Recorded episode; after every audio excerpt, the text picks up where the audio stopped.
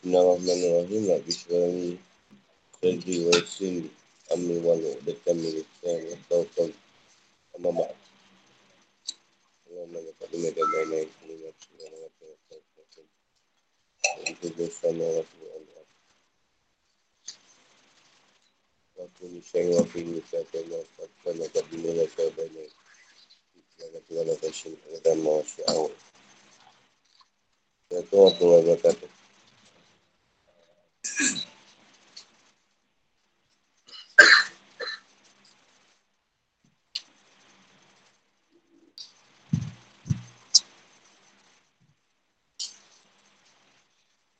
Tujuhnya berimannya para ahli syir kepada Tuhan semesta Adam. Surah Al-A'raf ayat 12 yang 22. Alhamdulillah. Bismillahirrahmanirrahim.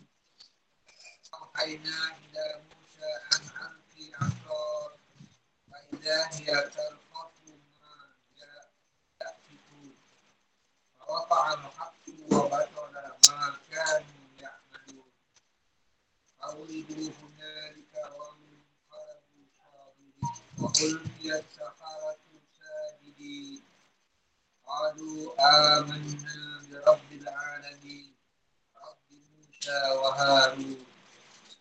yang kami wayukan kepada Musa Lempahkanlah tongkatmu Maka tiba-tiba ia menelan habis segala kekuasaan mereka Maka terbuktilah kebenaran Dan segala yang mereka kerjakan jadi sia-sia Maka mereka dikalahkan di tempat itu Dan jadilah mereka orang-orang yang hina Dan para penyihir itu Serta-merta menjatuhkan diri dengan bersujud Mereka berkata Kami beriman kepada Tuhan Seluruh Alam Iaitu Tuhan yang Musa dan Harun.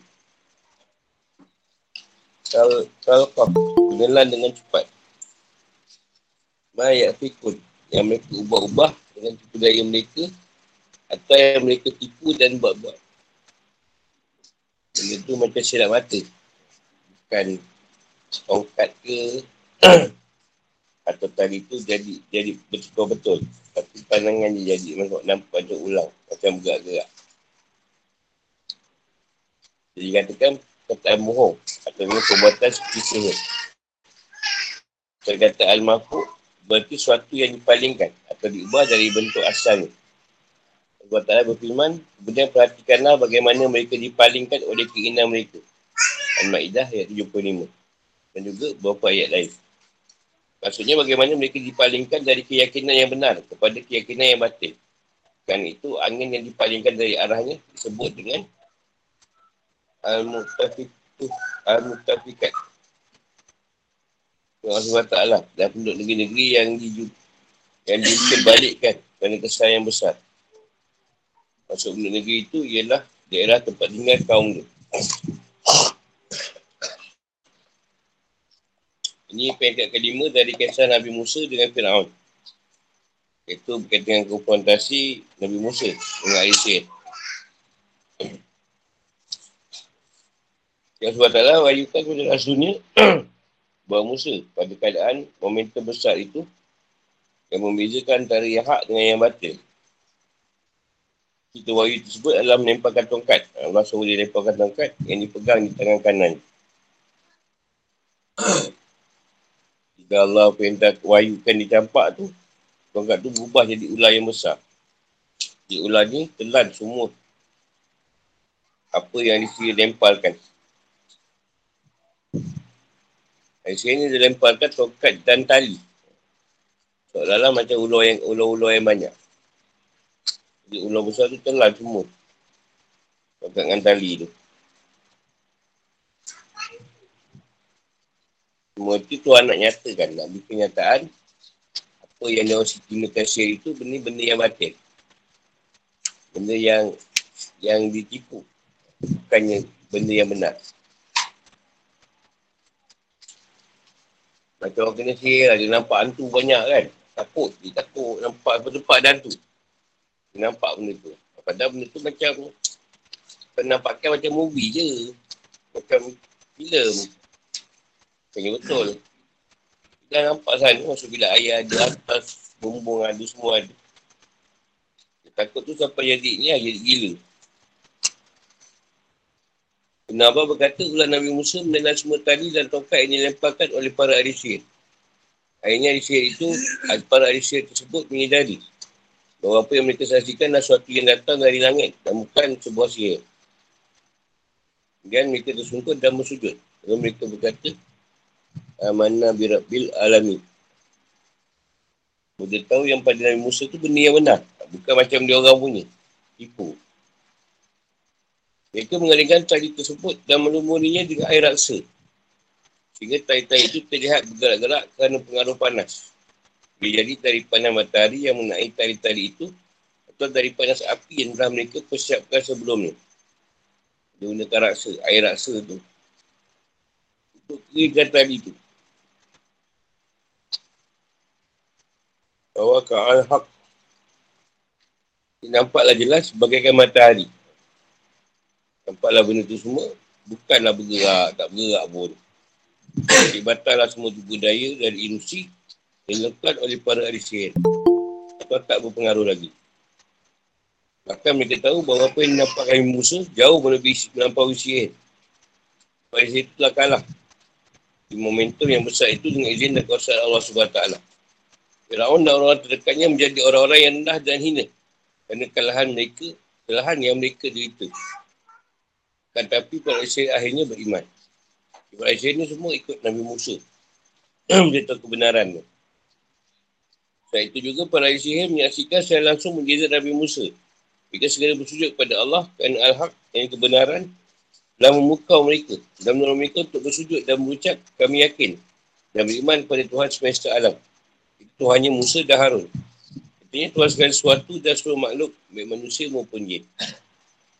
Mereka adalah orang yang jujur pada diri sendiri dan berpegang pada akal yang sehat dalam setiap perbuatan. Mereka tidak congkak atau sombong. Mereka jujur pada diri mereka sendiri sebagai buktinya. Belum perkara itu terjadi, Firaun mengundang para senior dan guru-guru itu. Dan ia berkata kepada mereka, apa telah kalian siapkan? Mereka menjawab, kami telah menyiapkan sihir yang tidak akan boleh dikalahkan oleh siapa pun di muka bumi ini. Kecuali sesuatu yang datang dari langit yang kami tak memiliki kemampuan untuk menghadapinya. Pada orang yang sihir memang menang dengan dia. Memang dia menang. Sebab dia datang dari langit. Jizat. Lepas tu yang dia orang rasa apa? Kalah. Sikit kehidupan. Ayat ni nak tunjukkan bukti yang sangat jelas terhadap kuasaan Allah SWT dengan musnahkan tali-tali dan tongkat-tongkat pada ahli sihir tunjukkan akan keadaan zat Tuhan yang berkuasa dan berkendak. Juga bukti terhadap mujizat Nabi Musa yang menakjubkan. Perbezaan atau perbezaan yang tegas antara kebenaran dan kebatilan. Kan, tapi masanya kan adalah pada sikap dan komitmen manusia. Orang yang memakang dalam hal ini adalah Fir'aun dan kaumnya. Meskipun telah kalah dan hina. Tetap saja bertahan dengan kekafiran, pembangkangan dan pendustaan. Inilah bentuk keangkuhan, kenahan fikiran dan kesombongan mereka untuk menerima kebenaran. Para Aisyah secara lahirnya adalah orang-orang sederhana. Nampak pada hakikatnya mereka adalah orang-orang yang menggunakan akal syat. Tahu bahawa apa yang nampak kali musuh bukanlah terbasuh sihir. Mereka sebuah mujizat dari Allah. Yang mereka tak mampu menahan diri mereka lalu mereka tersungkur. Sambil bersujud dan tunduk pada Tuhan semesta alam. Alangkah bagusnya kalau manusia mencontohi sikap para alisir tersebut dan menolak sikap Fir'aun beserta pada pengikutnya. Hal ini dikarenakan para sihir tersebut adalah orang-orang yang mahir dalam ilmu mereka. Mereka dalam ilmu sihir dan menguasai semua bentuk sihir dan jenis-jenisnya. Sebab kerana kemahiran, kehebatan dan kesempurnaan ilmu mereka tentang sihir itulah mereka akhirnya pindah dari kafir menjadi beriman. dan ahli sunnah mengatakan bahawa firman Allah SWT wa utiyasa haratun sajidin. Dan bahawa ada pihak lain yang buat mereka tersungkur dan bersujud. Pihak lain tersebut, pihak lain adalah Allah SWT, Allah semesta alam. Ini memberitahu atau mengisyaratkan bahawa perbuatan seorang hamba pada hakikatnya adalah penciptaan Allah SWT. Jadi Allah SWT lah yang menciptakan cenderungan keberiman dalam hati mereka. Sehingga ketika mereka telah mengenal Allah SWT, saat itu mereka langsung bersujud kepada Allah SWT. Berbentuk rasa syukur kepadanya. Atas kemenangan mendapatkan makrifah. Ini mengenai Allah SWT dan keimanan. Jadi disebut beri tanda atau petanda, bukannya mereka dia kafir, dia orang yang beriman. Tunduk dan rasa hina. Takkan hanya pada Allah SWT semata-mata. Dan mereka mengatakan, Nabi Musa wa Harun. Dalam keraguan yang mungkin timbul dari kata-kata Tuhan yang Musa. Inilah bahawa mereka maksud bukanlah Fir'aun yang pernah mengasuh Musa. Maksud mereka adalah Tuhan langit dan mereka menyatakan kafir terhadap Fir'aun. Kerana ketika mereka mengatakan Amanna birabbil alami. Fir'aun berkata pada mereka, aku yang kalian masukkan. Ketika mereka mengatakan Rabbi Musa. Fir'aun masih mengatakan, aku yang kalian masukkan. Kerana aku yang telah mengasuh Musa. Namun ketika mereka mengatakan Waharun, hilanglah Tuhan tersebut, dan semua orang yang hadir pun tahu bahawa mereka ahli sihir itu dah kafir pada Fir'aun dan beriman kepada Tuhan langit. Ingatkan sihir itu sebut dia, Tuhan. Tapi dia kata Musa. Dia sebut Musa. Tuhan kata, eh aku juga lah. Aku yang mengasuh Musa. Dia sebut Harun. Ha, masuk ke Harun. Ke Fir'aun lah masuk dia kat situ. Itu maksud Allah lah. Kita dah berubah. Ada orang tahu kebenaran kadang. Tapi dia kata, kita nak ikut. Tapi baguslah tu betul. Dah betul tu. Dah betul. Tak ikut pun. Sebab nak beritahu iman tu, yang letakkan kita beriman tu Allah yang letakkan. Kita nak, kadang tak ada cenderungan arah iman. Kalau ada cenderungan tu dia lain. Yang risih ni bukan risih biasa. Risih yang tahap memang mendalam. Pastor lah, benda PhD lah. Dia tahu benda tu sihir ke tidak. Dia tu bukan sihir ni, ini mujizat.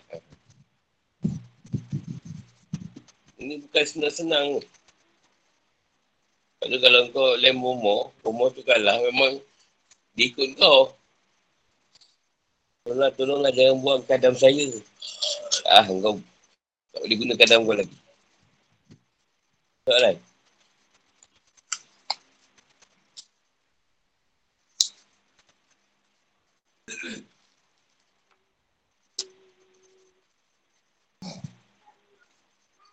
Ancaman Fir'aun terhadap para ahli sihir dan keteguhan mereka untuk beriman pada Allah SWT. Al-A'raf ayat 123 hingga 126. Bismillahirrahmanirrahim. Qala Fir'aun amantum bihi qala an هذا لمكر هذا لمكر لمكر Tumuhu fi في في المدينة أهلها فسوف تعلمون لأقطعن أيديكم وأرجلكم من خلاف ثم لأصلبنكم أجمعين قالوا إنا إلى ربنا منقلبون وما تنقم منا إلا منا بآية ربنا لما جاءتنا ربنا أفرغ علينا صبرا وتوفنا Fir'aun. Fir'aun berkata, Kenapa kamu beriman kepadanya sebelum aku memberi izin kepadamu? Sungguhnya ini benar-benar tipu musyihat yang telah kamu rencanakan di kota ini untuk mengusir penduduknya. Kalau kamu akan mengetahui akibat perbuatanmu ini. Pasti akan aku potong tangan dan kakimu dengan bersilang. Tangan kanan dan kaki kiri atau sebaliknya. Dan aku akan, aku akan menyalip kamu semua. Mereka para penyihir menjawab, sebenarnya kami akan kembali kepada Tuhan kami. Dan kau tidak melakukan balas dendam pada kami, melainkan kerana kami beriman pada ayat-ayat Tuhan kami. Ketika ayat-ayat itu datang kepada kami, mereka berdoa, Ya Tuhan kami, limpahkanlah kesabaran kepada kami dan matikanlah kami dalam muslim. Ini berserah diri kepadamu. Karamantum. Kata masuk kalimat ini, makna dia pengingkaran dan kemarahan terhadap di pengungsian yang menurut Fir'aun telah dilakukan oleh pada Syir. Ha, Syir itu pula dia kata dah merencanakan sesuatu dengan Musa ni pula. Dan berpakat pula dulu dengan Musa. Orang Syir tu apa pun tak tahu. Dan makrun. Artinya seorang yang memalingkan orang lain dari apa yang diinginkannya. Dan dalam ayat ini atau di atas, Nabi Fir'aun berkata, Sungguhnya tipu musyak yang kalian buat bersama Musa di Mesir. Ini itulah konspirasi yang telah kalian rencanakan. Sejak mula. Untuk sebuah tujuan mengeluarkan masa kita dari Mesir. Lalu kalian akan menempatinya bersama di Israel. Kata Fir'aun ini lebih, lebih sebagai untuk mengelabui manusia agar mereka tidak mengikuti para ahli sihir yang menyatakan keimanannya. Pasal fata'alamun. Kalian akan tahu apa balasan yang kalian akan dapatkan di dariku. Ya, apa ta'ana aidikum. Wa ajulakum min hilaf.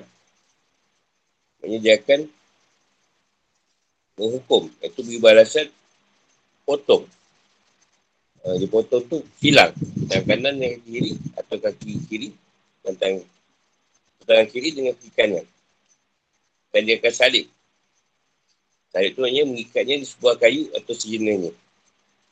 Mengkualibun di akhirat nanti dan kim ingkari afrik alaina sabra berilah kami kesabaran yang sangat luas jika Fir'aun benar-benar melakukan apa yang diancamkannya pada kami dan kami tidak kembali menjadi kafir watawafana muslimin meninggal dalam keadaan beriman pada Islam Tafsir dan penjelasan ini adalah pasal ke-6 atau peringkat ke-6 dari kisah Musa dengan Fir'aun.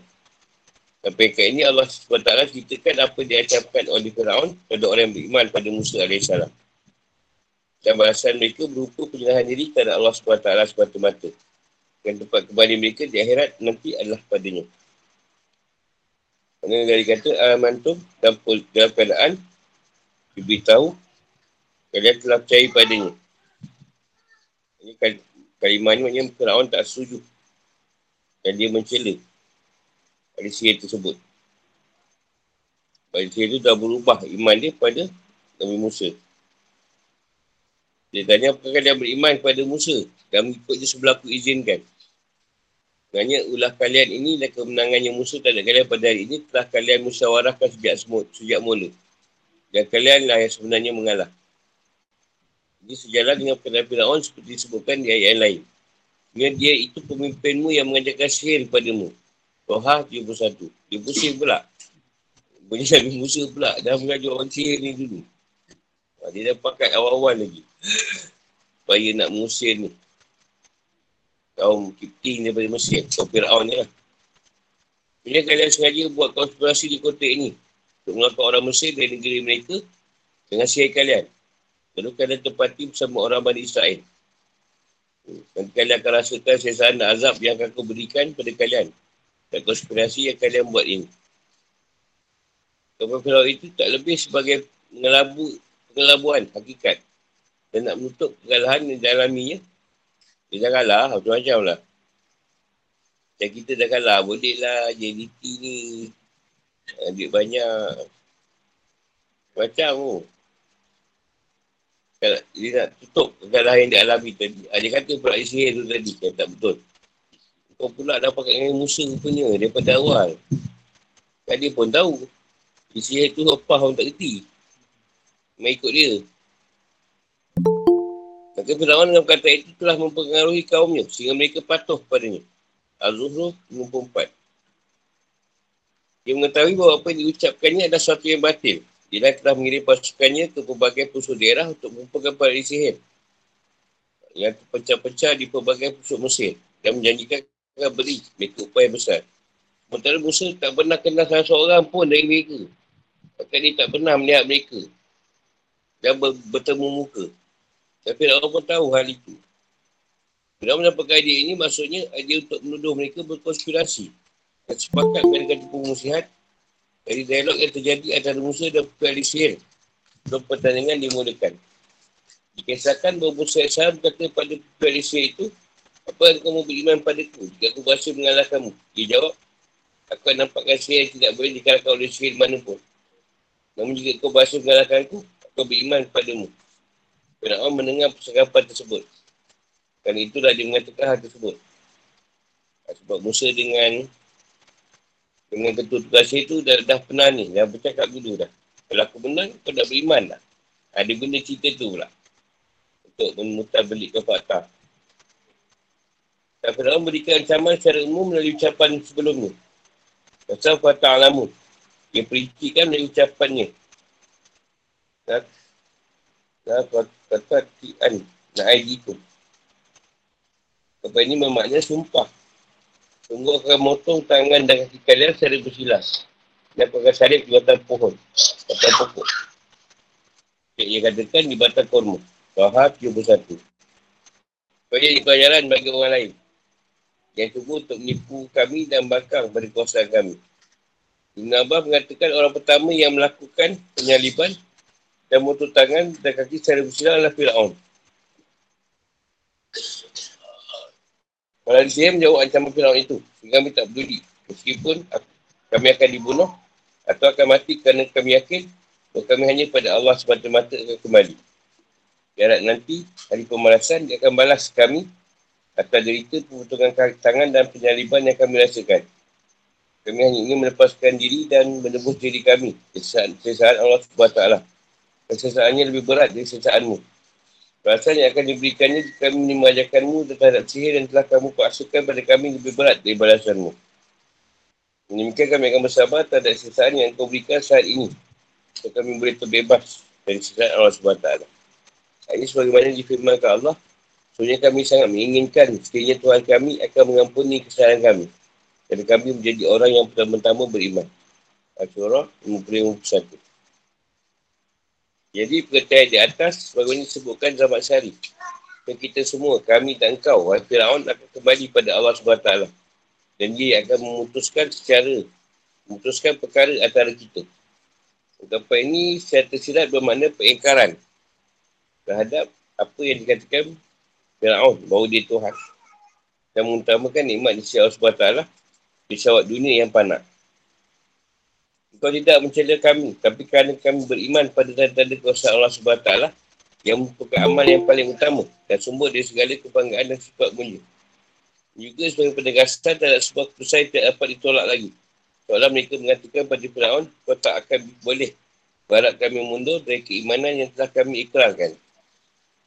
Ya Tuhan kami, gunakanlah pada kami kesabaran yang luas dan selimutilah kami kesabaran dan keteguhan untuk tak berada dalam agamamu.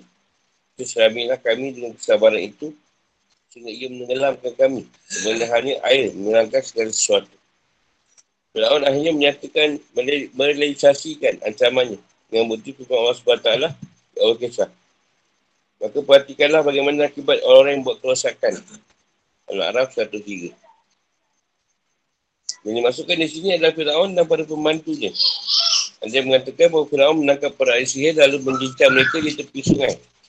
Pada saat mereka menyihir menyatakan keimanan mereka beriman pada saat itu. Sekitar 600 ribu orang pada Musa. Watawafana muslimin. Maksudnya tak berpegang pada Islam dan mengikuti Nabi Musa AS. Mereka kemudian berkata pada Fir'aun. Mereka para penyihir berkata, kami takkan memilih tunduk padamu atas bukti-bukti nyata mujizat yang telah datang kepada kami. Dan atas Allah yang telah menciptakan kami. Maka putuskanlah yang hendak kau putuskan. Sebenarnya kau hanya dapat putuskan pada kehidupan di dunia ini. Kami benar-benar telah beriman pada Tuhan kami agar dia mengampuni kesalahan-kesalahan kami. Dan hasil telah engkau pastikan pada kami. Dan Allah lebih baik pahalanya dan lebih kekal azabnya. Sehingga bahawa siapa datang kepada Tuhannya dalam keadaan berdosa, maka sungguh baginya adalah neraka jahanam. Dia tidak akan mati. Dia akan terus merasakan azab di dalamnya dan tidak boleh hidup dan tidak dapat bertaubat. Sebab siapa datang kepada dan keadaan beriman dan telah mengerjakan kebajikan, maka mereka itulah orang yang memperoleh derajat yang tinggi dan mulia. Taha 72 dan 75. Terima kasih diwakilkan dari Ibn Abbas dan yang lainnya. Mereka yang ada yang pada paginya tukang sihir, petanya telah menjadi para syuhada yang mulia. Ada yang katakan, banyak kata mati kena bunuh di cincang tepi sungai kehidupan atau hukum-hukum. Fir'aun mencuba menyelamatkan dirinya dan rasa malu kerana kalah. Ketika ia melihat orang yang paling mengetahui sihir telah mengakui ketabian Musa. Dari manusia. Dari hadapan orang ramai. Takut hal tersebut akan menjadi asal paling kuat bagi kaumnya tentang kebenaran Nabi Musa AS. Yang demikian, itu juga ia menempelkan dua syubahat. Ini meracun pemikiran pada orang-orang awam. Pertama, ia mengatakan, Inna haza, yamakun. Maka ratumuhu fil madin, di Madinah. Ini iman orang tersebut pada Musa AS bukan kerana kuatan dalil. Tapi sebagai satu keadaan pakatan yang dilakukan oleh Musa untuk beriman padanya dan mengaku kenabiannya. Sebab kedua, tujuan dari konspirasi itu adalah untuk kaum Fir'aun. Ini orang Mesir asli atau orang Kipti dari daerah mereka. Lalu merebut daerah tersebut untuk kemudian menguasainya. Maknanya Mesir. Itu saja berpisahkan tanah air dan kesenangan tamu ini dirasakan dan sesuatu yang sangat, sangat sulit. Demikianlah Fir'aun menghimpun kedua subat tersebut untuk menutupi besar kekalahannya. Kerana berusaha mempertahankan pengikutnya yang berada di sekitarnya. Dan Fir'aun menunjukkan subat tersebut dengan ancaman terhadap para ahli sihir untuk menyiksa, memotong tubuh dan menyalip mereka. Menurut Al-Arabi mengatakan, menunjukkan bahawa penyaliban dan pemotongan tangan dan kaki secara bersilang merupakan bentuk sesar yang sudah mengakar dalam diri manusia yang diadaptasi dari hukum-hukum terdahulu. Lalu mereka savingkan Sampai kemudian Allah SWT menjelaskannya dalam agama Islam. Dan menjadi kayaknya sebagai sesuatu yang paling berat. Untuk dosa juga paling berat. Iaitu hukuman bagi para penyamun. Atau perompak. Dirabah. Tetapi kemudian Fir'aun dan para pembantunya serta semua orang kafir buat mereka tidak memahami apa yang nampak dari keimanan yang benar. Dan dalam yang mampu, dan dalam yang mampu menampakkan hal-hal yang ajaib. Mana ini membuatkan mereka tak peduli dengan kematian. Mereka bahan, bahkan memohon pada Allah untuk tetap tegar dan Islam dan diberikan kesabaran yang menimpa meskipun mereka dipotong dan disalib. Dan iman pada agama yang benar dan sabar terhadap berbagai cubaan dan sisaan. Untuk ciptaan Allah SWT. Ini pendapat ahli sunnah. Maka terarahnya keinginan manusia untuk mengambil kedua hal tersebut ini iman dan sabar. Dan memohon bantu Allah tak tegar dalam Islam. Bukan bukti berhak keberhakan atau berhak seorang hamba memperoleh pahala sesuai dengan arah dari keinginannya itu. Kerana seandainya iman itu hanya sebatas pemberian dari Allah semata-mata, tentu tak ada alasan untuk beri pahala seorang yang beriman dan menyiksa seorang yang kafir. Dekat palai sihir, Bagaimana mereka mengumumkan keimanan mereka dengan penuh keberanian dan ketegaran. Membuktikan jika manusia mampu lepas dari hawa nafsunya dan mengikut akal yang sehat serta fikiran jenis dan saya ia akan segera yang tegar keimanannya. Jika melihat bukti-bukti yang nyata di hadapan. Sekarang pada ahli sihir itu dan orang-orang yang mengikuti mereka dan keimanan tersebut salah satu fenomena yang menunjukkan bahawa iman yang terhunjam dalam jiwa jauh lebih mulia dan kukuh daripada gunung-gunung yang tak tergoyang. Banyak pengalaman dan sejarah dahulu sehingga sekarang membuktikan bahawa orang yang beriman pada Allah SWT dari akhirat adalah orang yang paling tegar, berani dan sabar di saat-saat sulit, bahaya dan dalam keadaan perangan. Contohnya sangat banyak dalam sejarah Islam pada dahulu nampak pada pelbagai penaklukan Islam. Sekarang nampak pada konfrontasi dengan Yahudi dan orang-orang sini mereka di Palestin, Aljazair, India, Afghanistan dan lain-lain.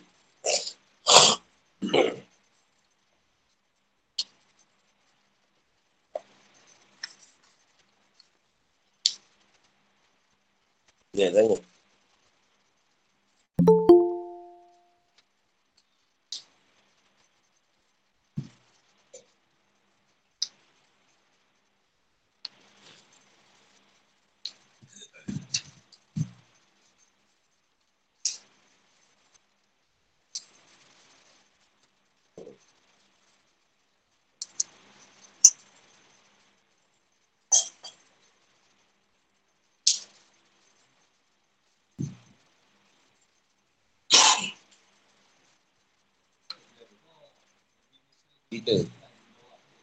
Tak ada orang dengar. Kita tak pernah jumpa lah.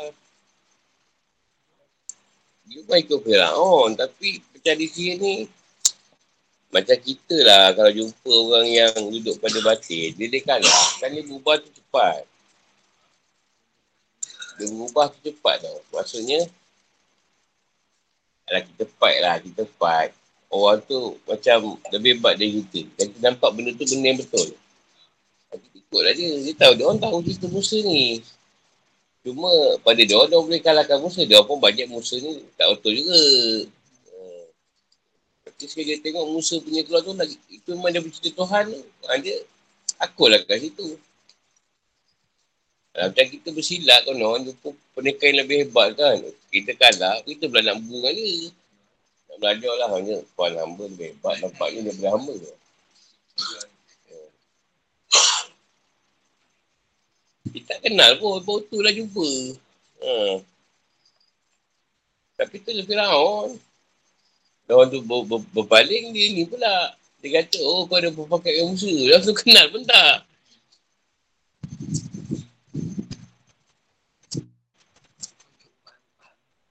Oh? Ada orang lupa.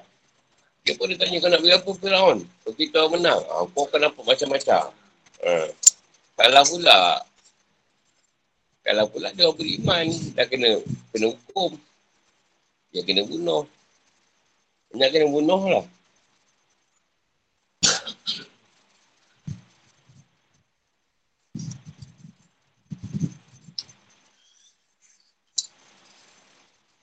Dia macam kita, kita ni bawa kita agama. Yang kena kita ni ramai, pesta. Ikut pun. Orang lain, orang lain semua ni. Kau kenal pun, kena jumpa. Kau dah first time jumpa, nak baik ah, nak baik ah. Pertama kali jumpa pun kenal pun tak. Tak masa tak baik. Ah, ni apa hal ni kan? Kau ada siapa suruh? Tak boleh kurang ke? Tak kenal kau nak ikut. Sama Rasulullah pun alami lah, apa lah. Rasulullah ni orang suka. Gaji rasul, semua lari. Tak betul rupanya. Ikut Rasulullah siapa je? Rama-rama. Dah sudah rapat pun.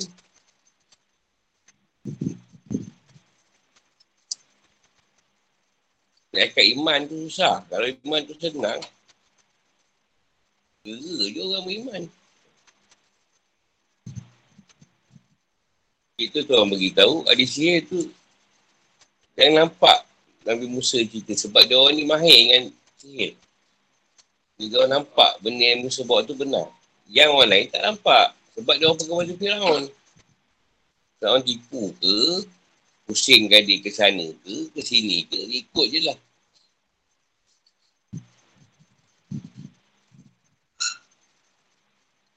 Kat kita pun sama lah negara kita ikut kan. Kadang orang datang, orang Malaysia ni, tak tahu lah cakap apa. Semua ikut. Kita ni, jadi orang malah nak gaduh. Itu je sebenarnya. Tapi kalau dah dinaikkan kemarahan dia, semua dia bunuh ke. Tak ada pula Melayu ni. Daripada sabar tu sabar lama. Panjang sabar dia tu. Tak apalah buat lah.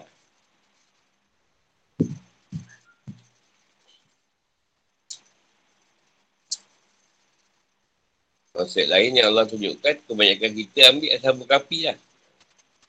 Tahu tak? Tapi jadikan diri. Ngeruk dia diam. Orang tak tahu. Dia nak menyatakan tu, dia, dia tak ramai. Nak menyatakan tak boleh. Ngeruk lah. Ngeruk dalam guru. Lepas tu banyak orang-orang kadang hakikat ke apa, dia bersendiri lah. Kalau dia tak berani nak cakap, malah nak gaduh. Duduklah diam-diam. Orang pun tak tahu apa dia bawa kan. Orang pun tak tahu dia buat apa. Dia tu, rumah je. Nak kata tak betul, tak betul. Dia beli apa?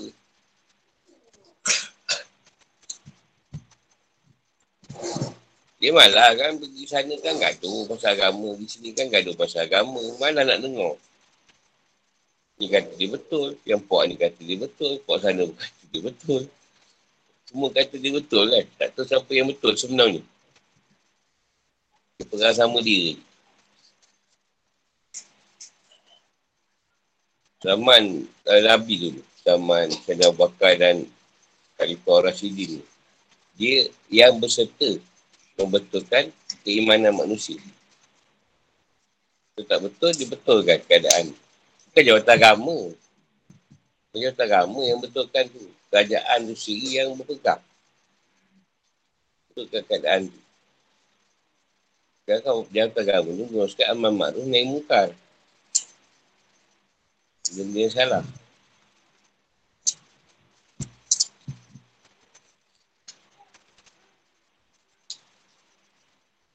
Itulah baru apa, Menteri Agama ni, dia amat.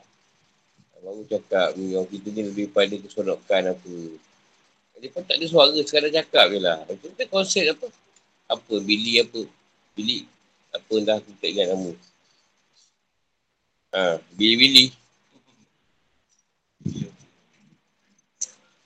Billy apa, Alice apa lah. Aku pun tak kenal. Maksudnya yang boleh kata, dia kata orang Melayu yang banyak pergi.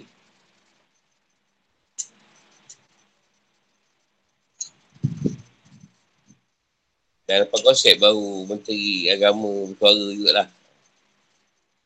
Sebab dia bila jabatan yang ambil, susah. Dia tak kuat. Kalau kerajaan yang Arab Saudi kan. Saudi ni dahsyat. Kau kata kau mutat kau keluar, dia biar dia dulu. Kau tahu dah mati je.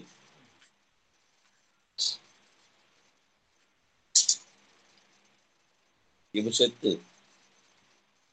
Kau boleh satu badan je kawal tak tu.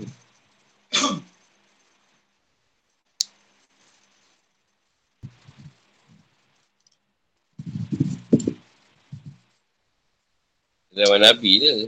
Dah geram tengok dia dekat pun tak atas masjid. Kau tak atas bakul rumah. Siapa tak cuba masjid bakul rumah. Dah dekat pun tak datang. Yang jauh tu melak lah. Dah dekat tak pun datang.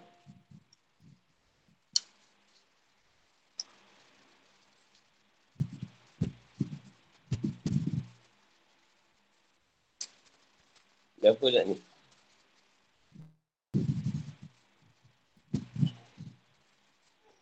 Cerita ni mah dia lain lah. Kalau di kau tu ada benda yang jahat, kau mesti tetap rasa bersalah tu. Kan? Kalau kau tu dah buat cerita kebenaran, kau dalam kau ada yang tak elok, kau mesti ada rasa bersalah. Dan datang kebenaran tu cepat-cepat kau nak betulkan keadaan tu.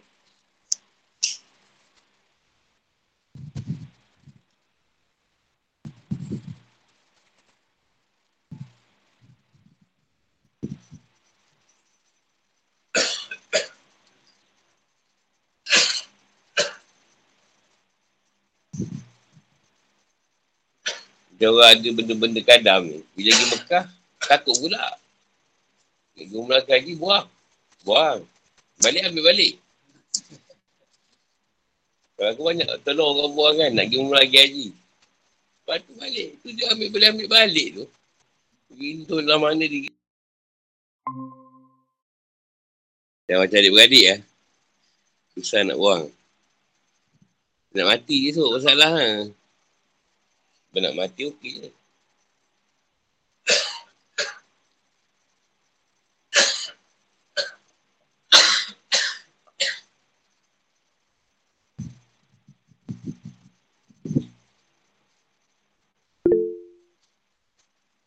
Konspirasi Fir'aun dan para pembantunya terhadap Musa dan kaumnya, nasihat Musa kepada kaumnya dan dialog yang terjadi antara mereka dengannya. Surah Araf ayat 27 dan 29. Bismillahirrahmanirrahim. Qala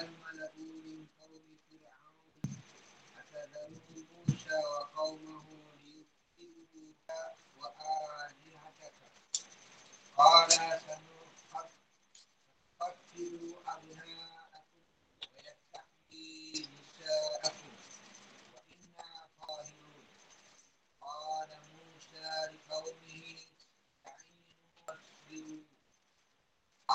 لله يورثها من يشاء من عباده والعاقل المتقين قالوا أوذي قالوا أوذينا من قبل أن تأتينا ومن ما قال عسى ربكم أن يهلك عدوكم في الأرض تعملون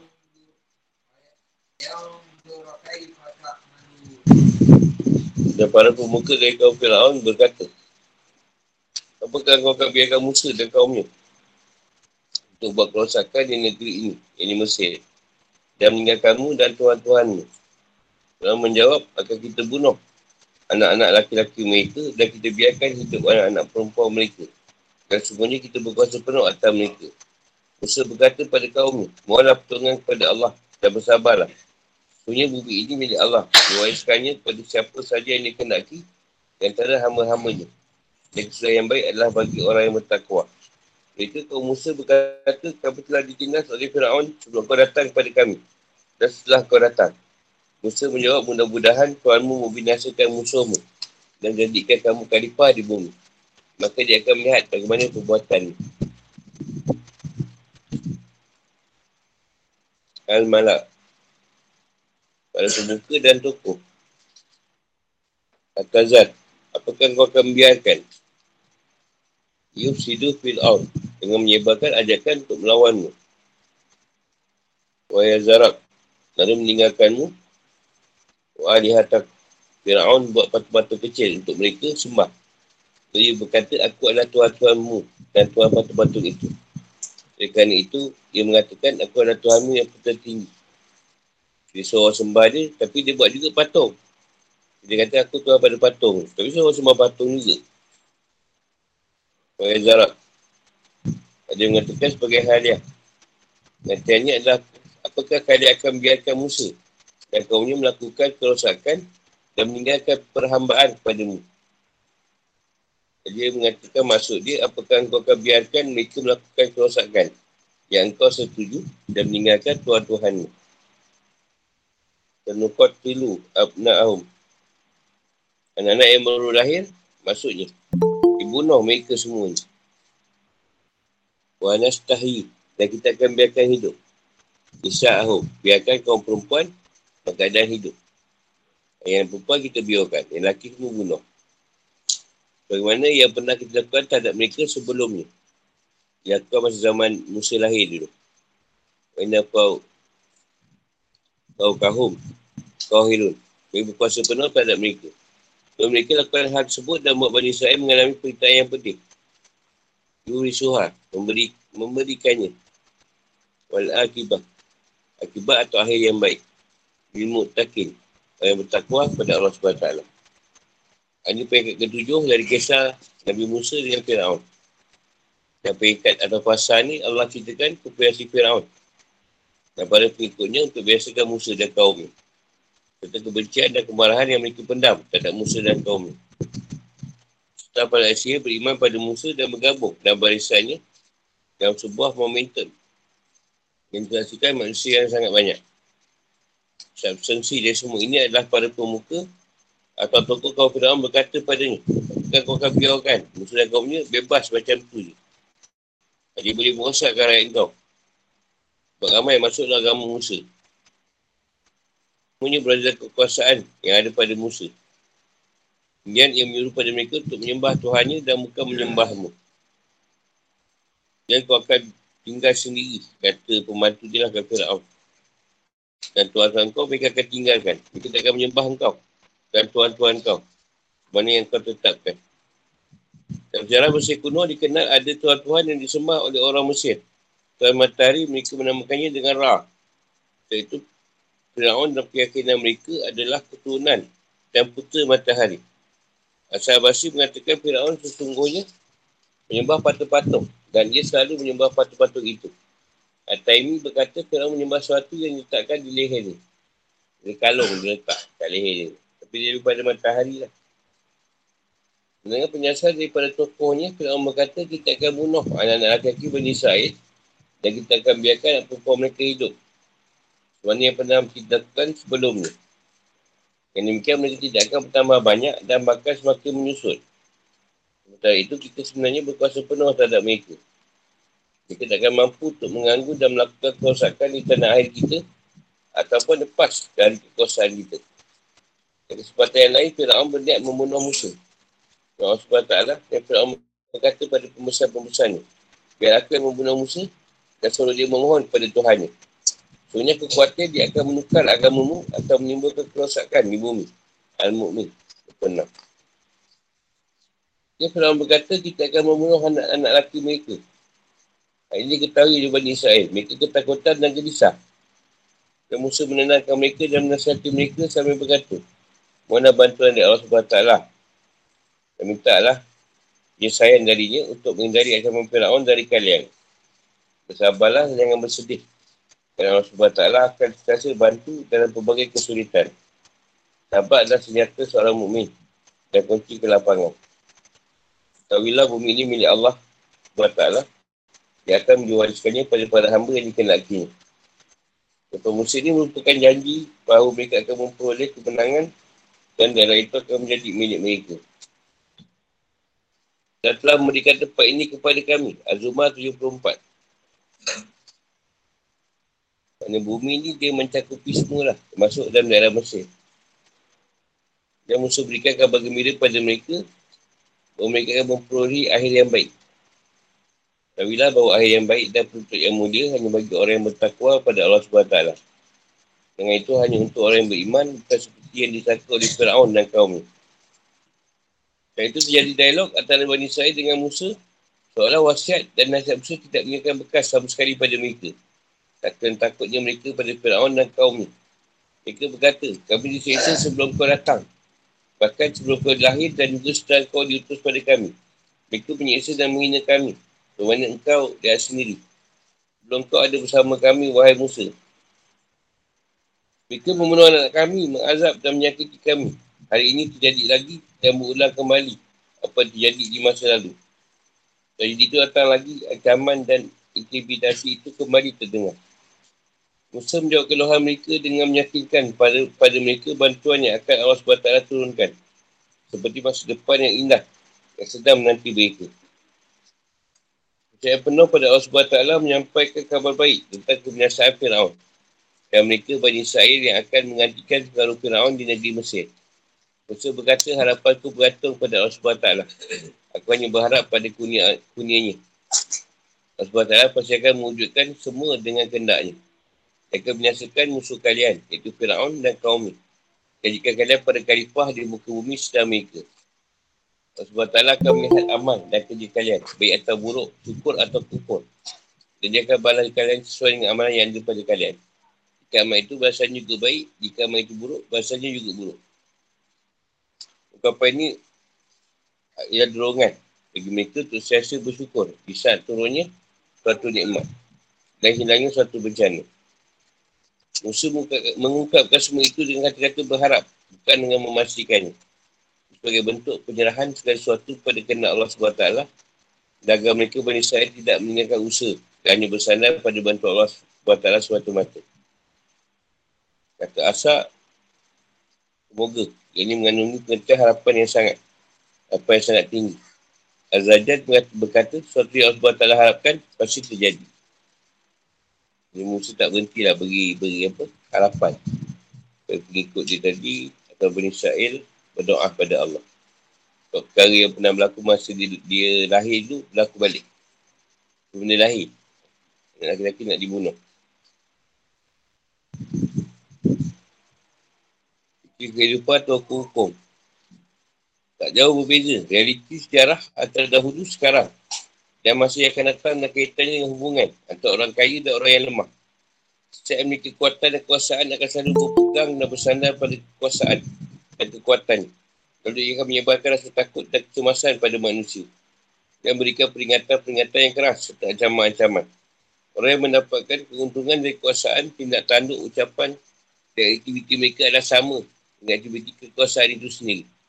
Dan itu para pukul kaum Fir'aun menghasutnya untuk binasakan Musa dan Bani Israel. Fir'aun pun segera dan tanpa berfikir panjang menerima sultan tersebut sehingga kembali menyeksa Bani Israel dengan bunuh anak laki-laki mereka yang baru lahir dan menyekatkan kawalan terhadap mereka agar mereka selalu dalam keadaan lemah, hina, ketakutan dan tunduk terpatuh pada para penguasa. Setelah itu Musa ketakutan setiap kali Fir'aun melihatnya. Kerana itu ia tidak pernah mengganggunya dan kaum-kaumnya dan kaumnya tidak mengetahui hal tersebut. Mereka kaum atau orang dekat Fir'aun kemudian memaksanya untuk menangkap dan menjarakan Musa. Kami tidak melakukannya kerana tidak ada perhatian sama sekali. Dan kerana ia tidak takut kepada dia secara zahir. Bila pun orang lemah di bawah kepimpinan Musa, mereka tidak punya harapan daripada Allah SWT. Mereka tak punya tempat bernaung selain padanya. Kerana itu Musa minta kaumnya supaya mohon bantuan dan pertolongan dari Allah SWT. Dan selalu bersikap sabar. Jika mereka jujur dan keimanan mereka dan sabar, mereka dan sabar terhadap berbagai cubaan, saya Allah SWT akan berikan pada mereka kemenangan dan berikan mereka akhir yang baik kerana ketakwaan mereka. Musa memintakan Tuhan kepada mereka dan juga memberi dua kabar gembira. Tuhan diperintahkan pada mereka adalah mohon pertolongan pada Allah SWT dan sabar terhadap berbagai cubaan daripadanya. Mengapa Musa merintahkan mereka pertama sekali untuk mohon pertolongan pada Allah SWT? Kerana seseorang yang meyakini bahawa tak ada yang mengatur di alam ini selain Allah SWT, dia akan tenang dengan cahaya makrifah. Cahaya makrifah Allah SWT. Ketika itu terjadi, semua bentuk sesaan dan cobaan akan ringan baginya. Kerana ia meyakini bahawa ketika sebuah cobaan turun, semuanya ia terjadi dengan kadar dan kadar Allah SWT. Berita gembira disampaikan Musa pada mereka. Pertama, pewarisan atau pemberian bumi atau daerah. Ini merupakan harapan dari Musa bagi kaumnya. Allah SWT berikan daerah kuasa Fir'aun pada mereka. Setelah ia dibinasakan. Maknanya dari pewarisan di sini adalah menjadikan suatu. Yang ini pada orang kemudian. Setelah sebelumnya, Fir'aun yang mengintah. Walafi lil mutakin. Akhir yang baik dan susah yang utama untuk seorang yang bertakwa kepada Allah SWT. Baik di dunia maupun di akhirat. Ini adalah bentuk peluasan dan kemenangan terhadap musuh. Sedangkan dalam bentuk kenikmatan surga di akhirat. Akan tetapi jiwa manusia biasanya lebih takut pada orang yang memiliki kekuasaan. Jadi saya masa takut kerana sebelum Musa datang mereka telah diseksa dan dihina oleh Fir'aun. Fir'aun mengambil ukti dari mereka, memanfaatkan mereka untuk kerja-kerja berat. Menghalang mereka di pelbagai bentuk kesenangan membunuh anak lelaki mereka. Dia biarkan hidup anak-anak perempuan mereka. Jika Musa diutus, harapan mereka sebagai kuat akan lenyapnya segala bentuk sesaat dan bertakut. Namun ketika mereka mengenai sama Fir'aun, mereka sebagai takut dan resah. Sehingga mereka mengucap, Udi namin qabdi'an tak tiana. Sebab itu Nabi Musa AS menyampaikan kabar gembira. Tak akan dimenyasakannya Fir'aun. Dia mengucap hati mereka dengan janji dari Allah SWT untuk menjadikan mereka khalifah di buka bumi. Agar mereka bertahan dengan kesabaran dan tidak resah atau putus asa yang tidak teruji, tidak terpuji sama sekali. Dan ia menjelaskan semuanya dengan berkata, Bayan zuraka ifatak malu. Maksudnya melakukan apa yang telah ia nasihatkan berupa taat pada Allah SWT. Selalu siap untuk mensyukuri nikmat dan hilangnya bencana. Perjanji itu terbukti dengan ditenggelamkannya Fir'aun dan pelbagai sesaan yang diturunkan padanya. Sebagai dijelaskan dalam ayat selanjutnya.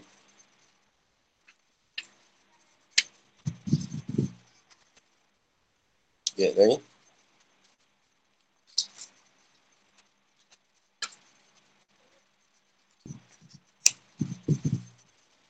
Tengoklah, kat situ.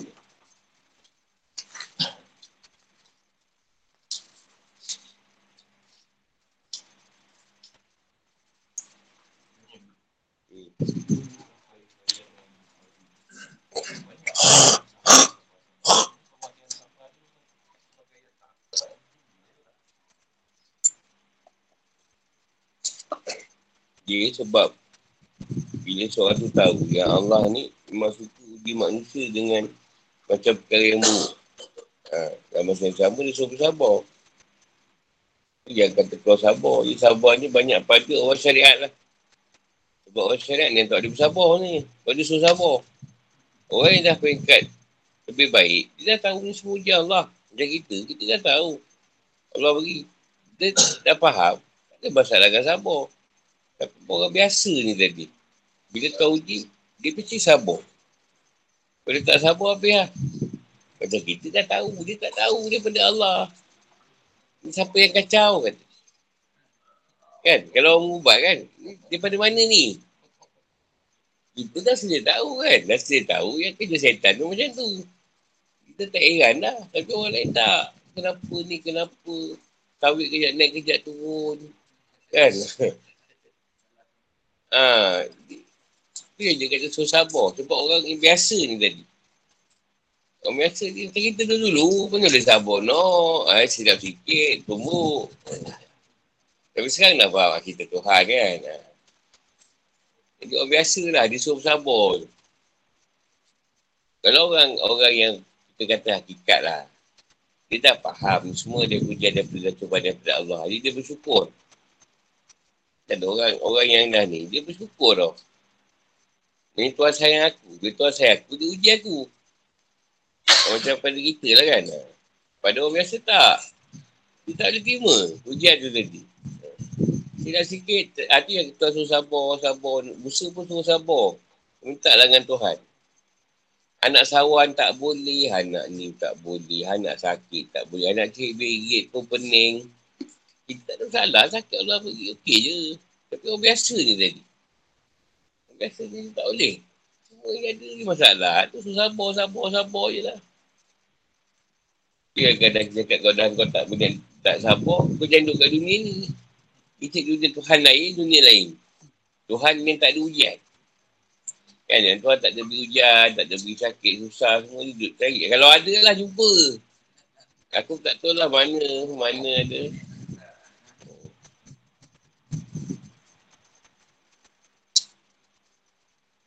Ada satu filem itu. Banyak juga cerita dia.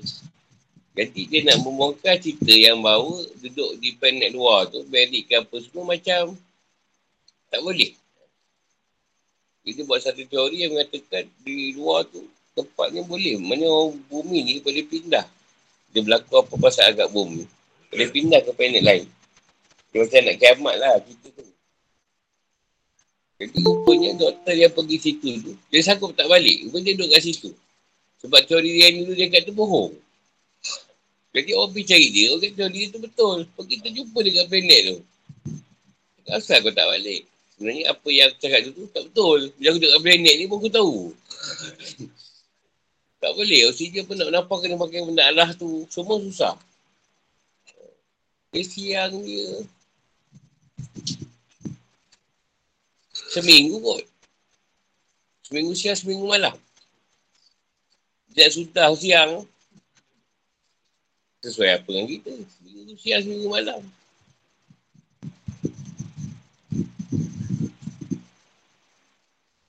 Nak menyatakan cerita tu lah. Allah tunjukkan kat bumi dah memang tempat kau lah. Tak saja planet lain. Yang terbaik lah tu.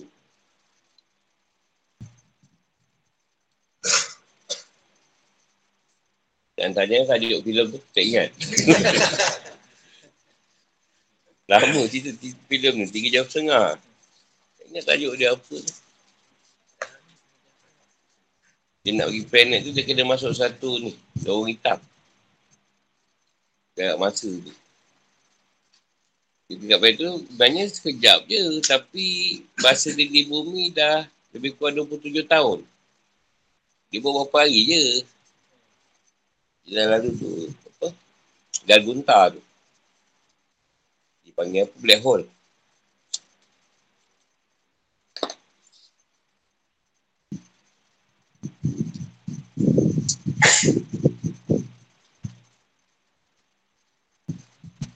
Kau yang hakikat ni tadi, kau tahu uji, dia bersyukur. Macam wali dulu, 40 hari tak sakit. Suri aku kata dia Tuhan tak sayang. Ha, dia setiap hari dah sakit. Hari suka-suka. Kau sayang tu. Kau jangan minta sakit tu.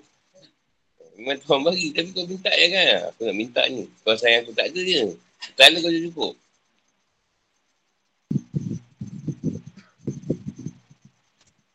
Macam para rasul, macam Nabi Musa, dia faham. Ujian tu untuk dia. Tapi orang ni, dia tak faham. Pening macam mana ni, macam mana ni. Kena bunuh lagi anak laki-laki. Dulu dah kena, nak kena lagi.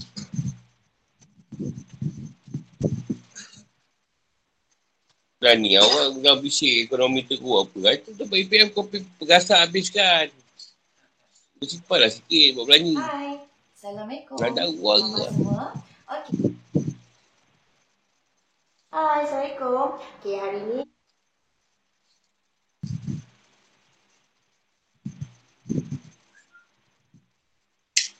Saya tengok jauh-jauh lah. Quran ni memang cerita dulu. Yang sekarang, dia dari susah. Bisnes dia teruk apa. Dia jadi elok. Kita doa dengan Tuhan bantu. Tak juga ikut. Tak juga ikut. Ha, tu je saya cakap. Tak payahlah kita jauh-jauh. Nak cerita yang zaman ni. Saya tu orang pun ramai. Beribu lah. Tak ada pun ikut. Dia ikut. Adalah yang ikut orang boleh kira lah. tak ada pun nak ikut lah. Belajar tak ada. Tak payahlah cerita ni. Zaman ni.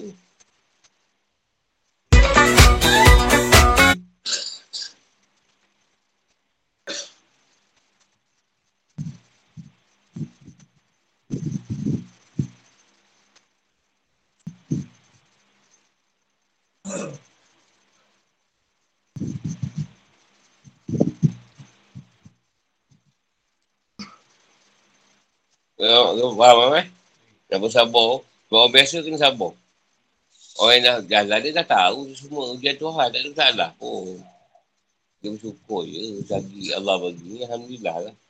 Jadi kalau tak ada ujian tu, dah faham-faham lah. Nak balik tu.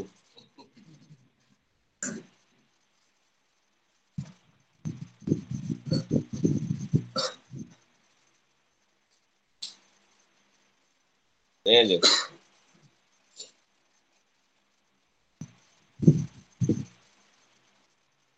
Kau ada kita masalah. Kena cakap apa? Apa yang kau akan cakap? Tak, sabar kan? Mana cakap tu? Sabarlah. Kau meninggal kan? Kau meninggal, aku jumpa tu sabar kan? Ha, mana cakap benda cakap, cakap lain? Cakap Alhamdulillah.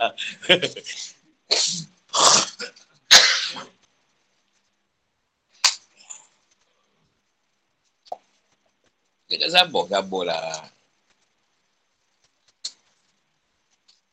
Ada lain. Kita kita cakap sabar je. Nak apa lagi? Nak bagi dia duit tak? Asal ni je, nak duit eh. Tak ada, sabar, sabar, sabar. Ha, sabar, sabar. Sebab tak faham. Yang tu ujian Tuhan. Itu suruh sabar je lah. Sabar, doa lah doa. Tak tahu mudah kan. Itu je lah kita boleh cakap. Nak apa lagi? Kita faham.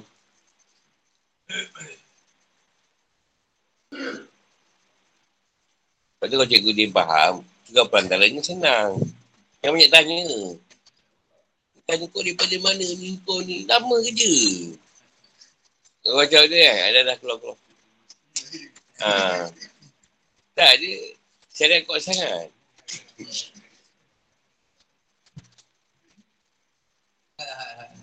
Tak boleh berak.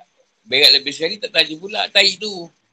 Yang dah habis keluar semua. Kau ni daripada mana pula keluar? Ni dia tanya tahi tu. Aku rasa yang sarap kau kata tengah hari dah habis keluar tadi petang. Ni malam mana punya punya pula ni? Tanya dia. Mana kau keluar?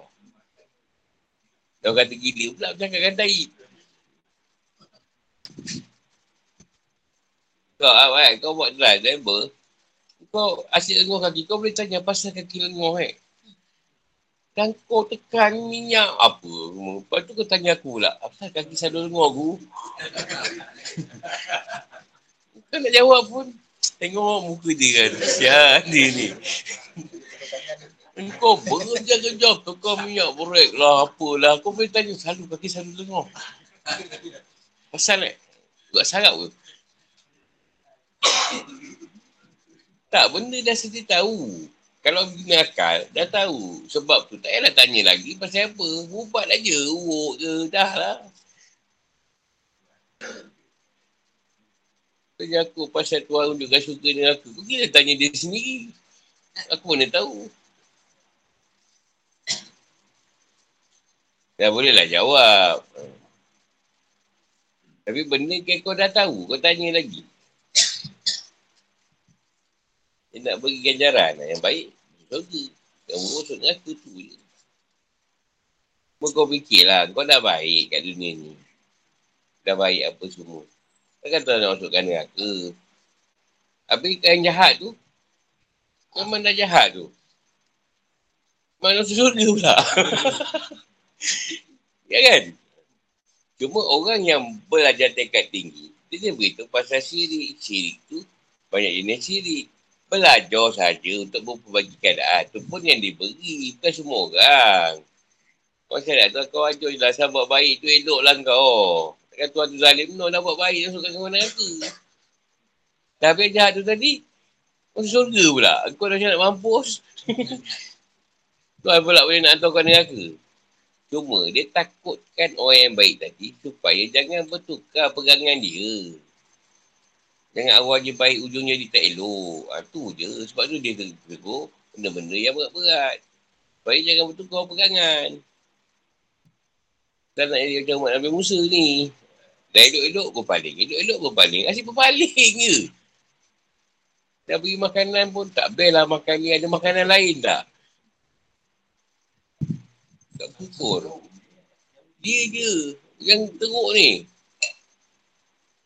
Macam ni aplikasi lagi. Yang Musa dulu kita kena seksa sebelum kau ada. Kau ada pun sama juga. kau ada pun sama juga Musa. Kan kau datang ni selamatkan. Malah makin teruk pula. Kita orang kata dia lah. Kau makin senang. Dia soalan pertikaikan Tuhan tu kau hantarkan pejabat pun tak guna lah. Ha, macam tu lah lebih kurang. Ni nak cakap tu. Bani Sa'il. Kau ada pun macam tak ada lah. Malah lebih teruk lagi tak kena seksa. Dulu kau tak ada, taklah teruk sangat. kau ada ni lagi teruk pula. Macam tu dah lebih kurang ayat ni.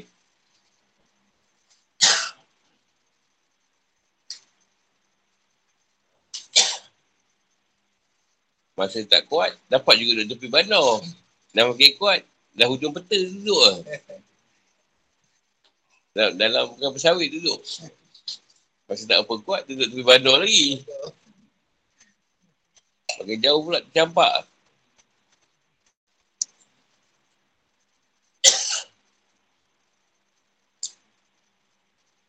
Zaman dulu tak ada masalah insurans, tak ada masalah nak kelim mengelim. So, tak ada masalah pun, mati tanam je. Tak ada cari pun, dah meninggal dah. Tinggal je lah. Sekarang tengok lah cari. Punca apa sebab nak claim kan. Nak claim tu, nak claim ni, nak kena tahu punca pun dapat claim. Kau bayar je lah tak? Orang dah bayar apa insurans, kau bayar lah balik. Tak, nak kena sah juga. Sakit apa, mati dia. Apa boleh, boleh ni. Boleh bayar. Ha, belah. Aku tak masalah pun mayat tu.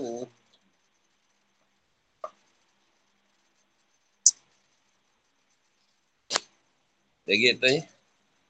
Uh, 30 saat.